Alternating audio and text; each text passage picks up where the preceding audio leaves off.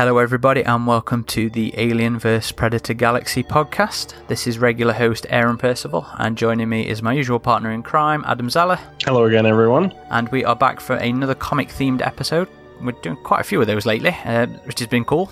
It's been nice to keep up on them a bit better, actually. And so we are actually welcoming a special guest to the show. He's um, been the driving force behind the latest Alien one, uh, William Gibson's Alien 3.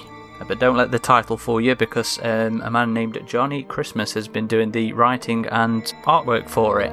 So, welcome, Johnny, to the show. Oh, thanks for having me on, guys. And I've been really looking forward to having you on actually because this has been a series I've been really looking forward to. Actually, it's been one of those things that I've been dying for. Like we were discussing off mic since you know the Star Wars came out, and I realised there was a chance to see these other scripts that were very well known, but you know there was this was at a point where you know there was no visualization going off. We didn't know what anything looked like. There was no concept art. So to have a chance to see an interpretation of it put down on you know put down on paper was something i've been really looking forward to. So thank you very much and it's great to you know great to be able to speak to you. Oh, thanks so much. It's uh, great speaking to you guys, and it was an honor to be able to work on it. well before we do start geeking out alien though i just you know wanted to thank you for taking the time to to come and chat to us but outside of your involvement of you know with the alien franchise could you just tell us a little bit about yourself and how you became involved in the comics industry Uh, sure. You know, I started off doing, you know, covers here and there and, you know, like, you know, a one shot maybe here and there. But uh, my first series was Sheltered, came out uh, through Image Comics in 2013. Uh, me and Ed Brisson, Ed Brisson writing, and uh, we did 15 issues. And uh, then after that, uh, the next kind of notable thing I did was a book called Angel Catbird with Margaret Atwood. So that's what kind of put me in touch with my editor on Angel Catbird is the editor on um, Alien. So he brought me on that, and and I also released a book last year called Firebug, a mythological uh, volcano goddess venture that I uh, put out through uh, Image Comics. so that's daniel chabon is it Yeah, yeah. didn't realize he'd done this one i just assumed uh, um, randy did everything alien and predator Right. No, yeah. Uh, I, I don't know how it uh, shook out, but Daniel contacted me about it, and uh, yeah, he's been he's been my guy on on this one. Okay, cool. So, something we always love to know about our guests, especially those such as yourselves who get to play in this, you know, in this sandbox, is about the first time they ever came across our favourite acid blooded extraterrestrials. Do you remember the first time you became aware of Alien? I think it was always kind of in the back. You know, it was always just kind of part of the, you know, the tapestry. But the, the first one that I actually, that really stood out to me was uh, Alien 3 was kind of around when it, cause I, cause like Ripley was looking badass. She had a shaved head. And I was like, what the hell is this?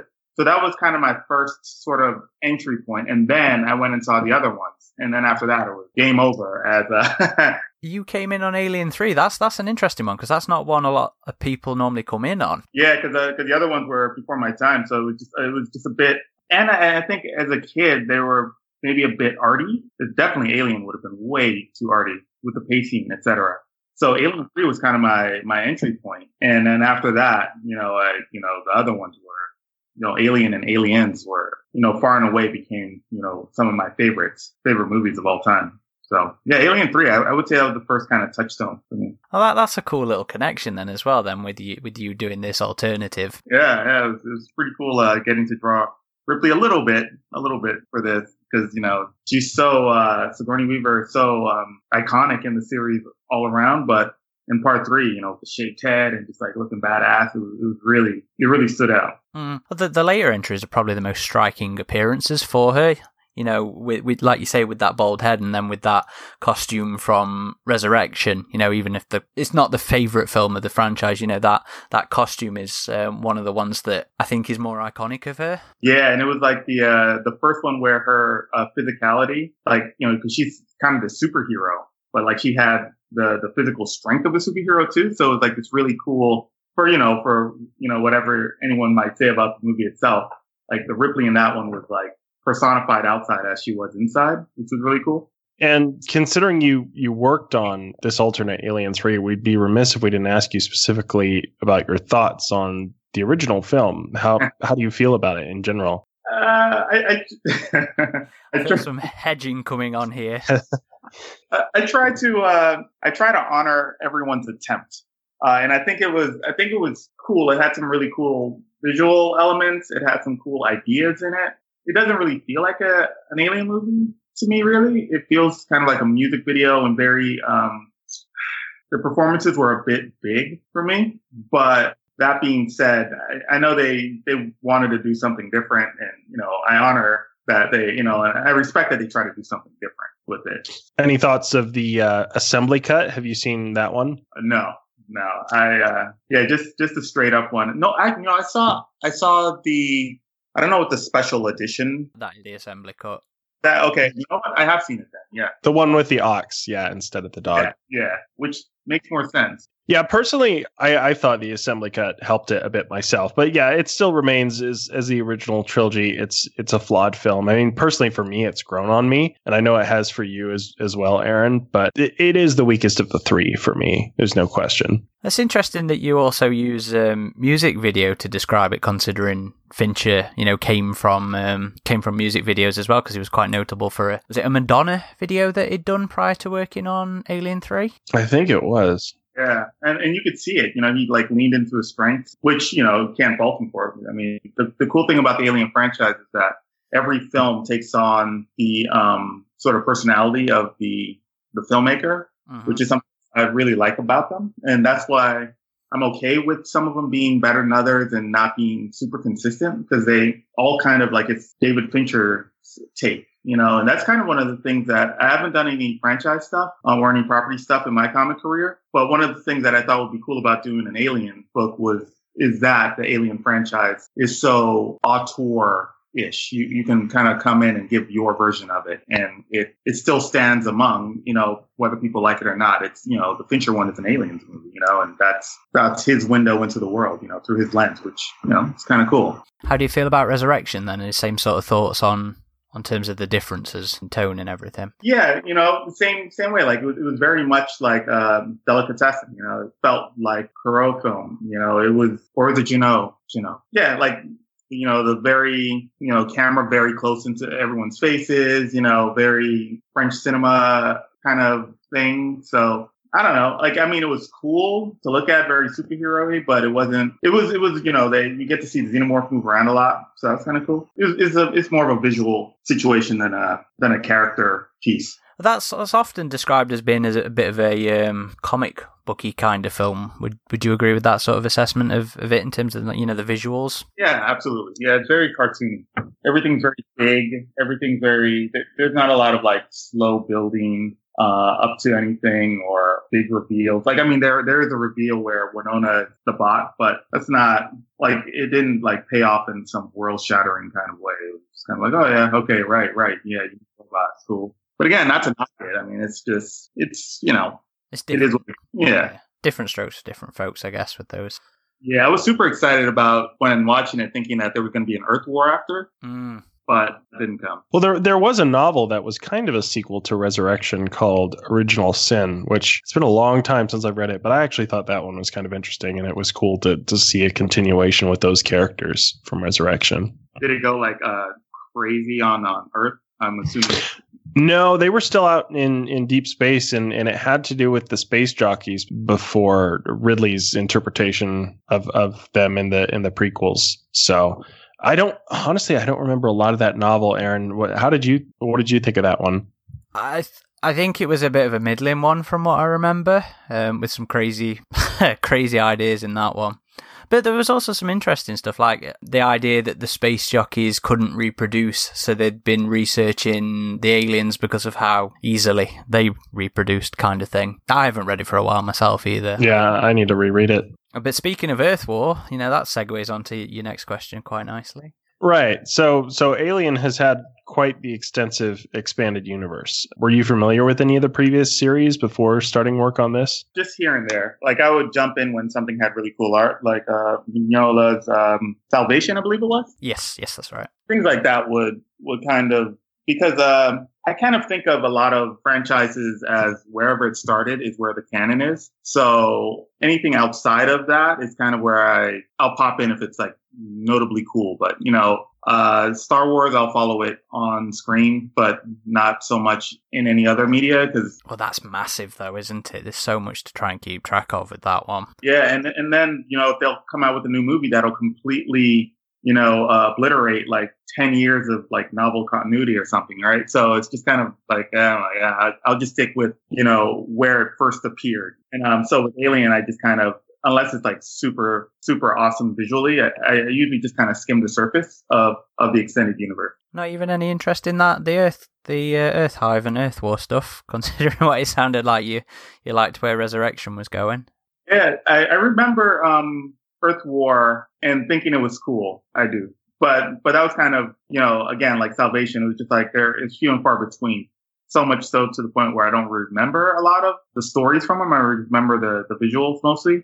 Okay. Which is, uh, yeah, not a knock to the storytellers. I'm sure they did like fantastic job, but it was just kind of, you know, like come as a kid, just kind of skim through. I, I did anyway, didn't skim through, but I just like kind of like, I devoured a bunch of stuff, a lot, and a lot of it. So a lot of the stories from then didn't really stick in my brain.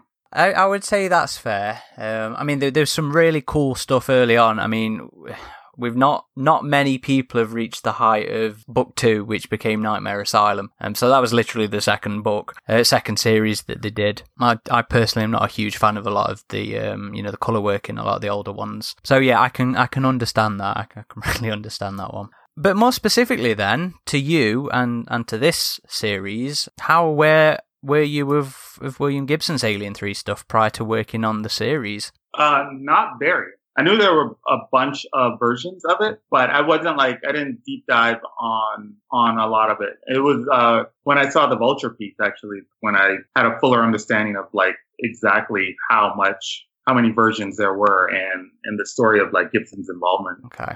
So that that that that knowledge all just sort of came about when you were, you know, having to adapt this series then.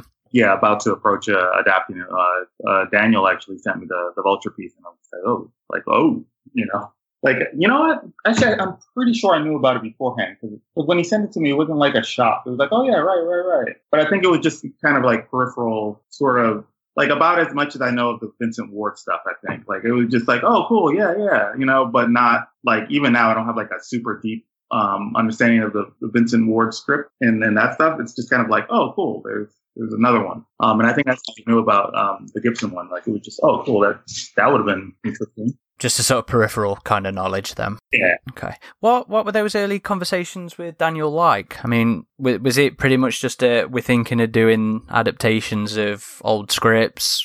Do you want to, you know, get in on this, or you know, was, was it more specific sort of conversations about what would be happening, things like that? Yeah, it was very much about this one. Like, I still don't know if they have plans to do more. Uh, I I know he just thought it would be really cool. Like, oh, hey, check check out this article, and uh, we've got the rights. You know, we could probably we could probably get this made. You know, so it's like, oh yeah, that would be really cool. So I you know, I read it, then I um, read both uh, versions of it, and uh, and I got totally hooked reading the screenplays. That and I was I was pretty much in from that point on.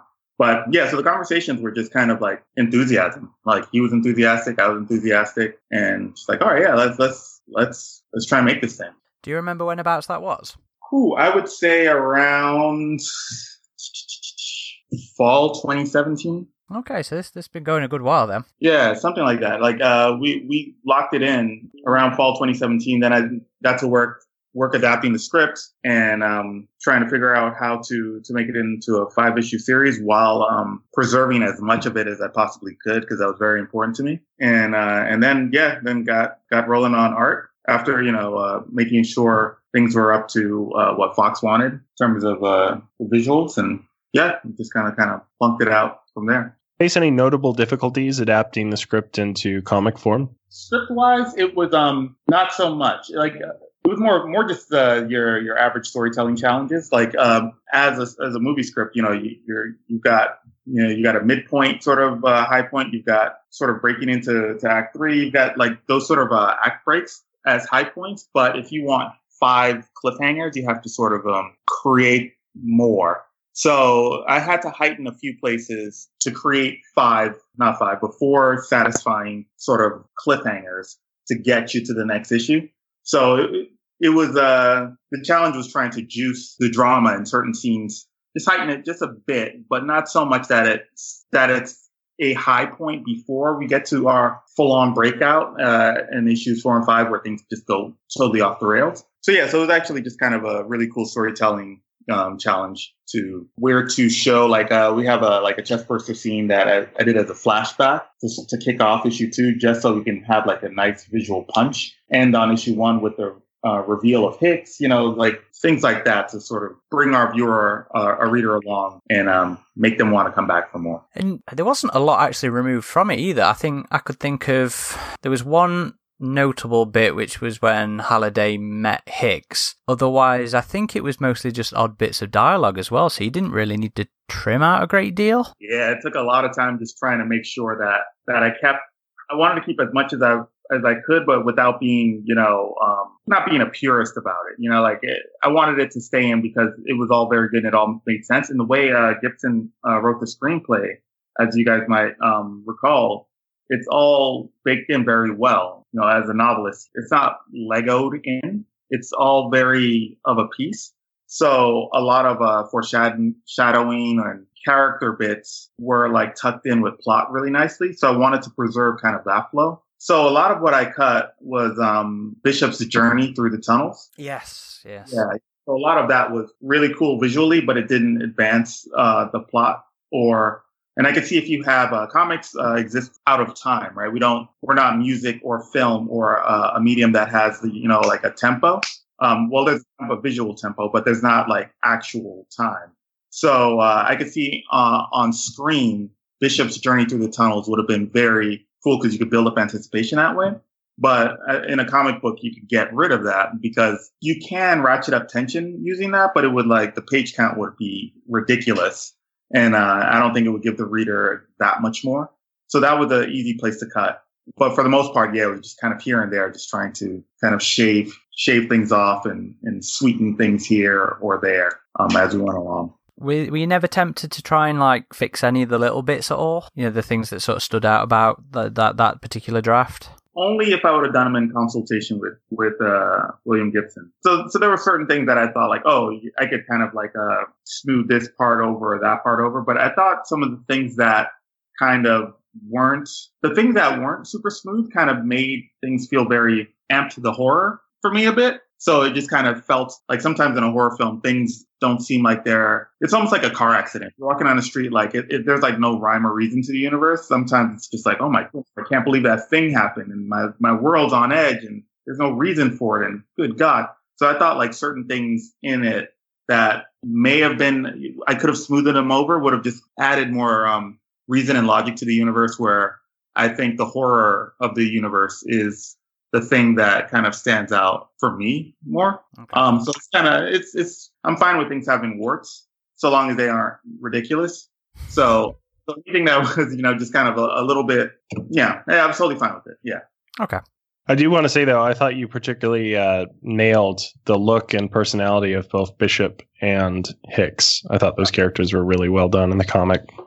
Ah, thanks so much. Mm, there was great likeness to Lance, actually. Well, those two actors have some of the uh, all-time great faces of film, so it was like uh, a pleasure to draw them. I got to say. And you had mentioned this was a, a five-issue run. Uh, Dark Horse's Alien series usually tend to run for four issues. Was that the length you determined it needed to be from the beginning? Was the five? Yeah, I think um, my memory's a little uh, hazy on this. I think I think they were kind of hoping for four at first, but I don't recall if like I, I, remember getting to five was pretty easy, so it wasn't like uh it was kind of like oh I think five might work, yeah you know like it was it wasn't like a a big a big deal, but yeah I think I think there was a leaning towards four. Six might have been a bit much. Five just felt right, like a really nice place to where you could still have some characterization and you could still have some build because I, I wanted I wanted the the escalation which is kind of the heart of the tension to be an important part of it, you know, the arms race.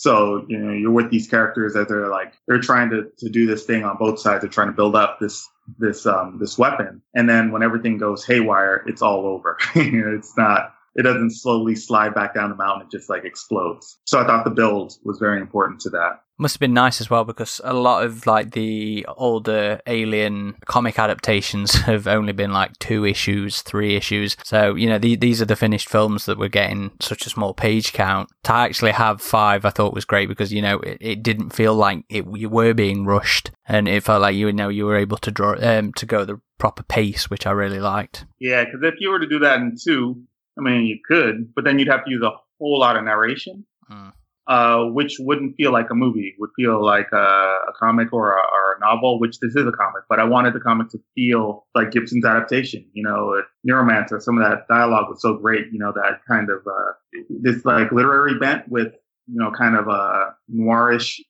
kind of dialogue. And, uh, to cut a bunch of that for narration would have just been a great tragedy. It would be a, a second tragedy for the screenplay, you know, five felt good because then you could keep a lot of like I love that line about you know eyes like cufflinks. Just yeah, you know, yeah. stuff like that around. It's just you know it's precious. Priceless. So I, I believe Fox actually specifically requested that you work off the second draft for this project, but was there anything from the first that you would have actually liked to have brought over into the series had you been, you know, um, able to to intermingle a bit? Well, the the first has you know full on action of like of like fifty or, or something uh xenomorph, so that would have been just like a um, full on explosion extravaganza. Uh, that part would have been cool. I think there was a cafeteria scene, or was it a shopping area kind of scene that was? There was a shopping mall and a bar and stuff like that. Yeah, that would have been kind of cool. But uh, I do think the the second was a was a right choice, especially for a comic book series, because I don't know, I, I, do like the build better. Because I, I, think if you if you, would have done the first one, it would have looked really cool and it would have been really fun, but it wouldn't be as memorable. Second one has a has more characterization, has more stuff for you to you know hold on to a lot longer. How do you guys feel about that? You guys would have uh, I very much prefer the second draft myself. Um, I I actually feel a teeny teeny little slither of ownership of this series because right. I've been talking to you know one of their main guys at Fox um, since Covenant came out, and he was emailing asking about things that fans would be interested in and stuff like that. And this was one of the things I suggested to him, and um, they were then asking my opinions about you know which draft should they do and I was like, if you want something batshit crazy, the first draft will work. But if you want something that would make a better film, a better experience, you know, um, a more restrained kind of thing, then go for the second because that's probably going to be a better all round story. So I completely agree there. So you were talking to them about uh, this adaptation, or just like if they this, were to this one, this one. Oh, yeah there, there was there was a, a few of us. Uh, they talked to a few fans um, from around you know the the community. They've got a couple of like consultants who are also fans, and all of us were sort of saying you know do something like this. So when I say a tiny slither, I mean a tiny slither, but I st- still feel it. Oh no, that's that's really cool. I didn't know that part of it. Oh, nice. What about you, Adam? Um, so I can't speak to this fully because I've only read the first draft, which I did think was crazy, but I also thought was was pretty entertaining yeah, I, I need to read the second draft and, and compare it to the the comic to have a full opinion, I guess. But I guess this story, just compared to the first draft, it, it definitely did. It felt a little more grounded. I mean, it was still really different than we are used to seeing the alien, right? Like seeing the alien in this more viral context when it's almost like this werewolf kind of transformation into this full adult rather than what we're used to with the chestbursters. I mean, you had that as well, but but this kind of new genetic manipulation of the alien added this this extra element to them which i don't know I, it, and this kind of goes to my feelings on the prequels. Like i've always been very like not not fully on board with the alien presented as as a, a viral organism but i mean given given just the you adapting this this screenplay that that william did from from everything i've heard about the second and even the beats that are very similar to the first it seemed like this was a very faithful interpretation. And and a lot of the things i I had visualized, like the the UPP soldiers or the the anchor point station. Like just being able to see that was was really cool. Well, speaking of um, you know, visualizing things that we hadn't actually got to see. I wanted to ask you a bit about the design process for the new beast, um, as it was called in the script. So, given how much Alien Covenant actually seemed to borrow from Gibson's concepts, I had expected to see a bit of uh, neomorph influence in there, but it's very much not that. So I was just curious about, you know, the, the, the mentality that went into picking this new interpretation of the alien. Yeah, I'm a huge fan of Giger's work. Um, always have been. So I wanted to go back to uh, that very organic. The Neomorph looks pretty uh, organic in relation to like the very first alien, the very first drone. Um, but so I wanted that um, those really beautiful drawings of um, uh, the skull through the carapace, that you know that head dome deal where you can actually see the skull. I thought very much about that as kind of our way of of doing it. No, that's the oh no, that's a that's the hybrid, not the beast. New Beast was the hybrid. New beast, The viral, the the the, the one from the mini eggs. right? Oh no, no, okay, because uh, in our script we uh, go like beast and hybrid, so I got I got a little confused. But yeah, yeah. So uh, I really wanted to have a Giger look to um to to the new interpretation that we're using here to go like go back to go forward kind of deal. Yeah, you found someone who was pro skull, Aaron. I do. I, I've got to ask. I've got to ask you. This was actually. I wanted to leave it now because I knew it would come up when we were talking about you know th- this interpretation. But it- it's a bit of a fun sort of debate on our our message boards about you know the the original skull in in HR Giger's first design. So it's a bit of a, a you pro skull anti skull kind of thing. And I love to ask um, the people that work on these these projects about their stance on on that particular aspect of the original design, even though we don't see it in the film but everybody knows it's there. Um, how how do you feel about the skull? Myself, Yeah. I love the skull. It's so cool. okay anti like i can see how not having a skull makes it very terrifying because it's just this long sleek thing and then teeth and just sheer aggression and not knowing where the eyes are or what's going on or if it's got eyes is it just smelling you? Like that's really terrifying. But in terms of just cool visuals like skull uh adds that extra horror of oh just kind of like uh what do you call that thing about uh you know like uh organisms being um, symmetrical, like biomorphism, or like how that's kind of a thing that is um, present in life forms here on Earth. You know, you have like a symmetrical sort of form. The the thought that maybe the skull is something that's for you know bipedal creatures is something that's universal. It's Right. like opens up this whole terrifying question of like, oh, like are, is is this just some sort of like strange alien Like a grand design kind of thing. yeah, you know, it just it it it presents more questions, which um and, and makes for uh, an um, uncomfortable association with this xenomorph, which I, I think, and plus it just looks cool, you know. So uh, I'm I'm pro skull. I can see I can see. What do the anti-scullers say? I want to hear this. It, it's it's like you were saying, you know, with the the idea of it being more frightening if you don't know where it's looking, kind of thing. Um, whereas I, I feel that an empty skull with no eye uh, with no eyes is really um, is really unsettling myself. You know, even if it is looking at you, you know, you can't see the eyeballs, you know, the pupils staring at you, kind of thing. I gotta say, I've always I've always liked both. I like the original skull under the dome design that Giger did, but but the Cameron Alien where it's just the smooth carapace, I I also like. I'm not really one one way or the other personally, and I thought it worked well even with the Pred Alien in AVPR. It was cool that they finally brought that back with that. was my favourite thing about that design, the skull. But but talking uh, new beast hybrid specifically again, as well as the skull, you went for some very striking uh, red eyes on this take. Was that was that just an expansion of, of filling the sockets, filling the skull? Um, what what was the thoughts behind that? Well, uh, that was uh, our, our colorist Tamra's uh, choice to go with the red eyes. I, I wanted to give. Um, I wasn't sure what she would do with it. I thought she would uh, just sort of mute it. I thought she was going to keep it the same color, but just kind of have like an impression of eyes, kind of like glinting out of the dark. Uh, but she went with red, and you know, it's like, all right, her interpretation as well. Like everyone's adding to uh, to this adaptation. But yeah, I think in my brain, the eyes that I, I left in there were just going to be blank. yeah, like pretty pretty blank, but just like even more unsettling because like is it like I, I think I see eyes in there, you know, like that kind of thing where it just makes you even more freaked out. Like I think it's looking at me, but I'm not certain kind of.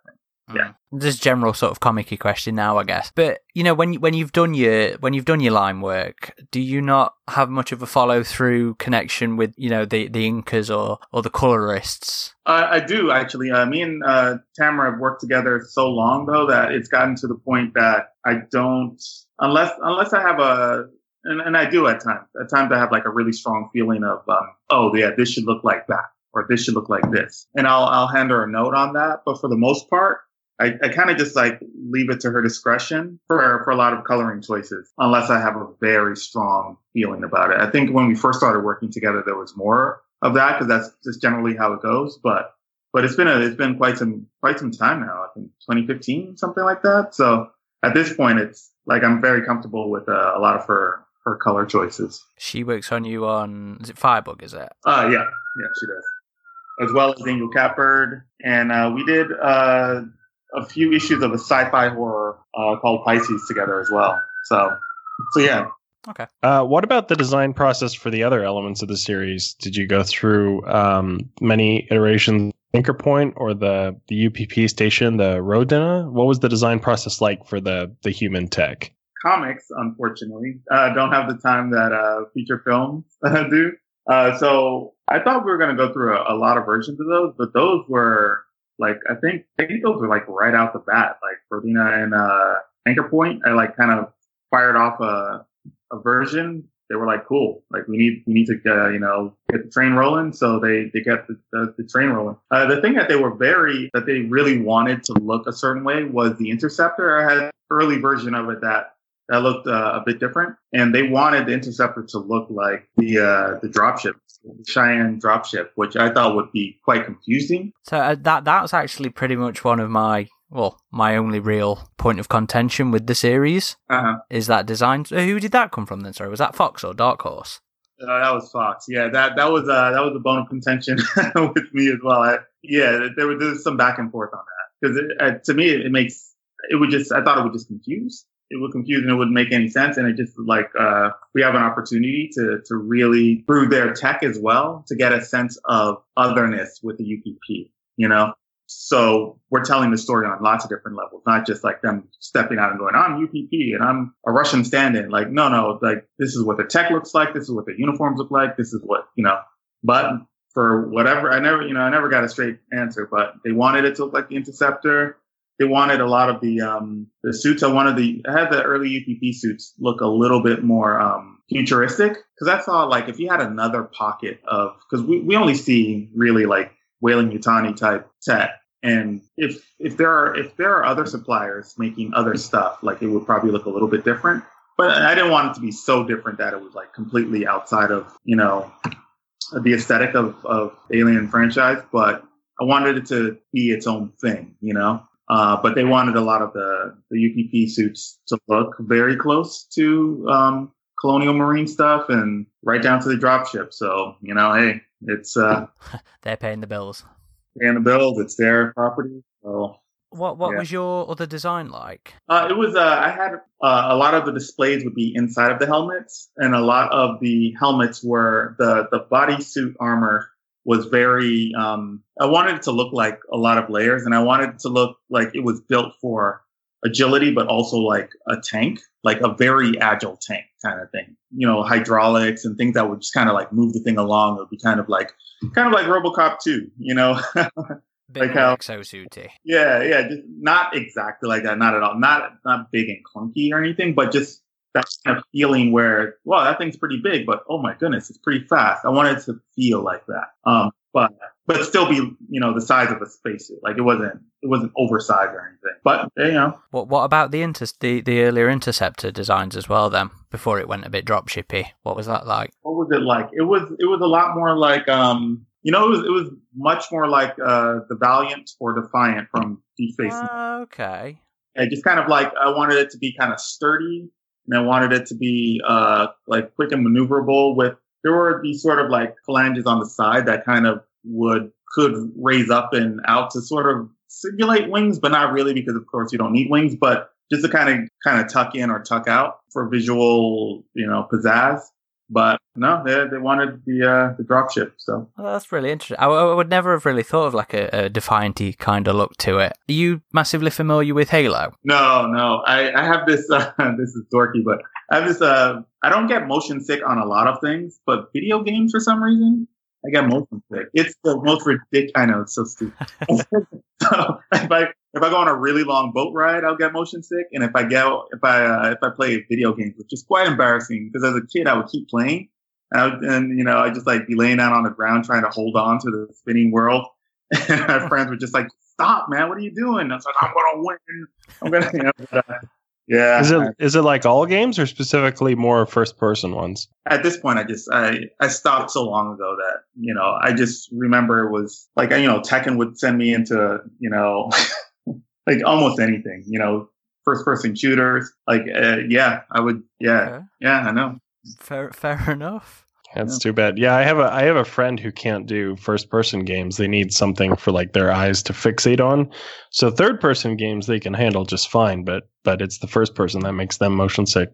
I, I think even something as like if I were to play like really old NES, I think even just the screen moving would, and that makes no sense. I know because it, because it, it's not like um there's no like orientation weirdness whatever. But even just like uh the screen sliding from the next sort of background screen over time, like it would take a lot longer. But after a while, my brain would start because you know those screens do move quick pretty quickly. I don't know. I don't know, man. It's uh, can't ex- say I expected to hear that story today. But uh, just just for those listening, the reason I brought up Halo was because I personally was um, I imagined the Interceptor looking like the longsword from Halo, and so for those of you who are aware, that's that's what I was used to imagine it. But yeah, that's cool knowing that it, it used to look like the Defiant. And and you touched on you touched on this next one obviously a little bit um, with the last question because I wanted to ask you a bit about the collaborative process that was involved with this series. So, you know, how involved were Fox, and uh, did you, you know, did you communicate with William Gibson at all? didn't communicate directly with Fox at all. Uh, I got most of my notes through um, Dark Horse, or all my notes through Dark Horse. And uh, yeah, I was able to uh, to meet with uh, Gibson, and I, I fired him over some uh, all the changes I made. I wanted him to know kind of uh, what I was changing, just in case you know, like he had some grand design, like no, no, you got to leave that in because X, Y, and Z. I was very much, I very much wanted him to be okay with with uh, the stuff that I was doing with it, uh, and he was he was pretty supportive. He was like super supportive of the stuff that that I was doing with it. So he was he was a, a real uh, joy to work with. Was, was he was he quite open about this? Because you know, for from reading stuff, you know, Gibson's sort of relationship with Alien Three is very much what Fincher's sort of was, you know, where they were messed about by um, the producers and whatever. So he's never Gibson's never really seemed to want to talk about about his time on the on the film. So you yeah, know, yeah, I, I thought I thought he'd be um I thought he would just be kind of like, ah, yeah, whatever, you guys do what you want, like leave me alone about it.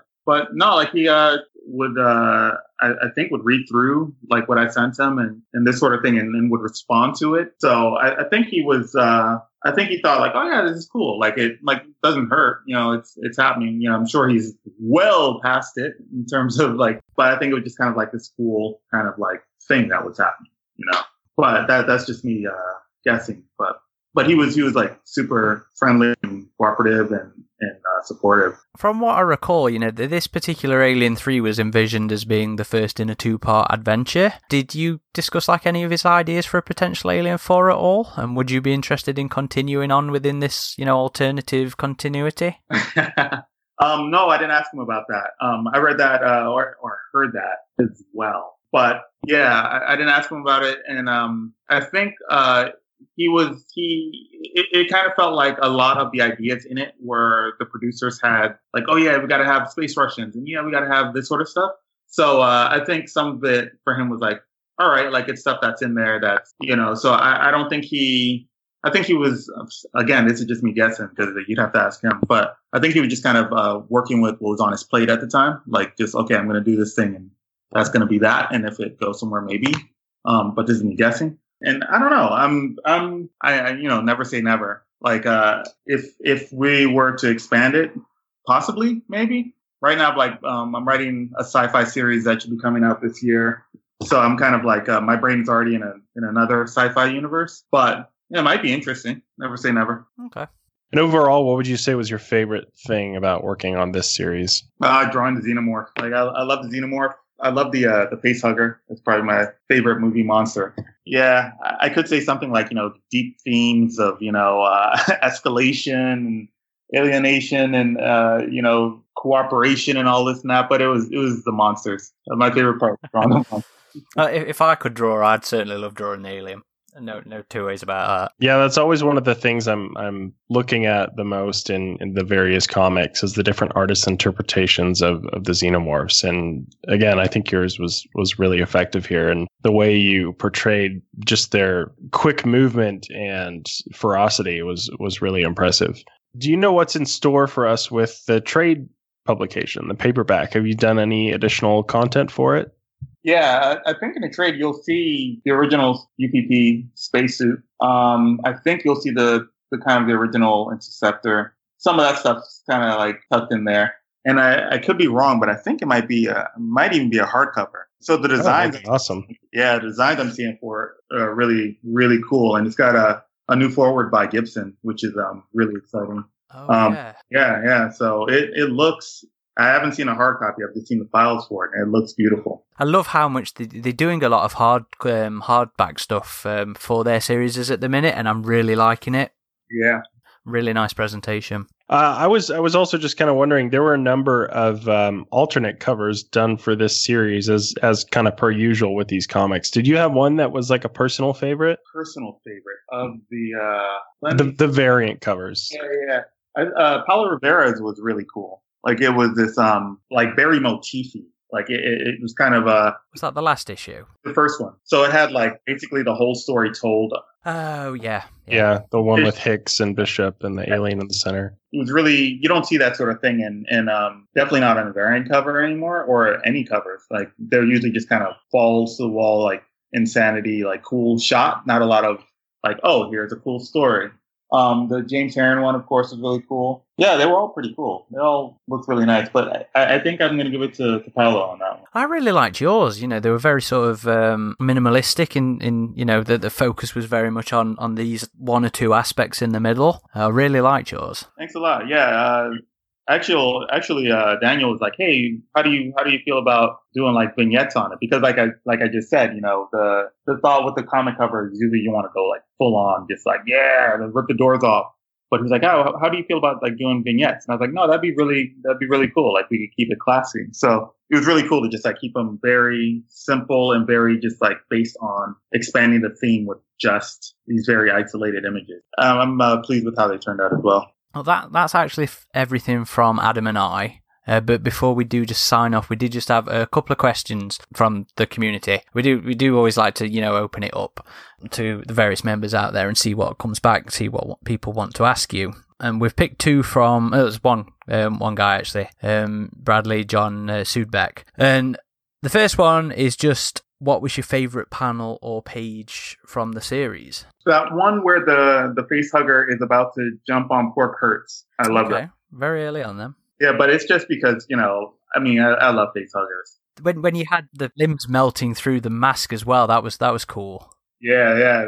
Oh man, I love that that monster. Uh, Bradley also has a question about the visual style of the series. He says the art style used was very detailed and consistent, but it also seemed brighter and more vivid coloring compared to some of the more other recent Alien comics. Uh, was this a conscious choice? Uh, again, I, I kind of like uh, I left all the coloring up to Tamra, so I, I figured Tamra and Daniel would discuss what they wanted to do with the colors. It was brighter than I thought it was going to be, also, but I thought it was cool too. I was like, oh, that I thought I thought they were going to go with like much more like you know like earthy and muted, but I was like, oh, that's kind of interesting. Like like uh, like I said about all the other um alien visuals, they're all they always kind of take on the the flavor of who's cooking. You know, that makes no sense. But uh, yeah, Is is that typical of her style?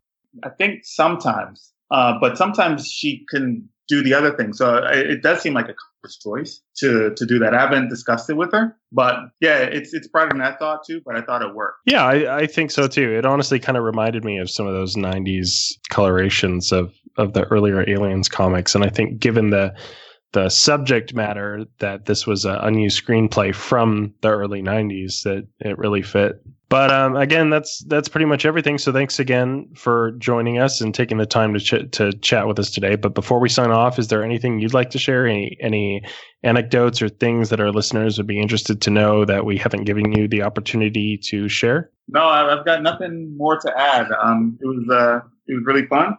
It was uh, cool to do. Yeah, Okay. liked having more fight each other. That was really fun. Well, where can where can folk find you online? Is and is um there anything people should be looking out for next from you? Find me online uh, on Twitter, J underscore Xmas uh, on Twitter and on um, Instagram, um, Johnny with an IE Xmas. Uh, you can find me there and, you know, on Facebook and all the other usual places.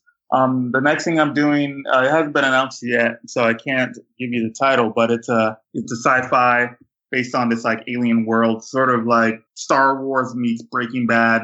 And it should be coming out, uh, this year. And, uh, I'm pretty excited about it. Uh, uh, art by this phenomenal artist. So yeah, keep an eye out for it. We'll be announcing hopefully sometime soon. Okay. Cool. Adam, where can folk find us online? Uh, so you can find us on our website at avpgalaxy.net. We are also on Facebook, Twitter, and Instagram, and YouTube as well. And if you'd like to follow me personally, it's just at Ridgetop21 on Twitter and Instagram. You can uh, you can follow me personally on Twitter at underscore Corporal Hicks, and that's for AVP stuff, Stargate, general sci-fi nerdiness, and sometimes the bit of airsofting as well. Uh, thank you everybody for listening. This has been Aaron Percival and Adam Zeller. Johnny Christmas signing off.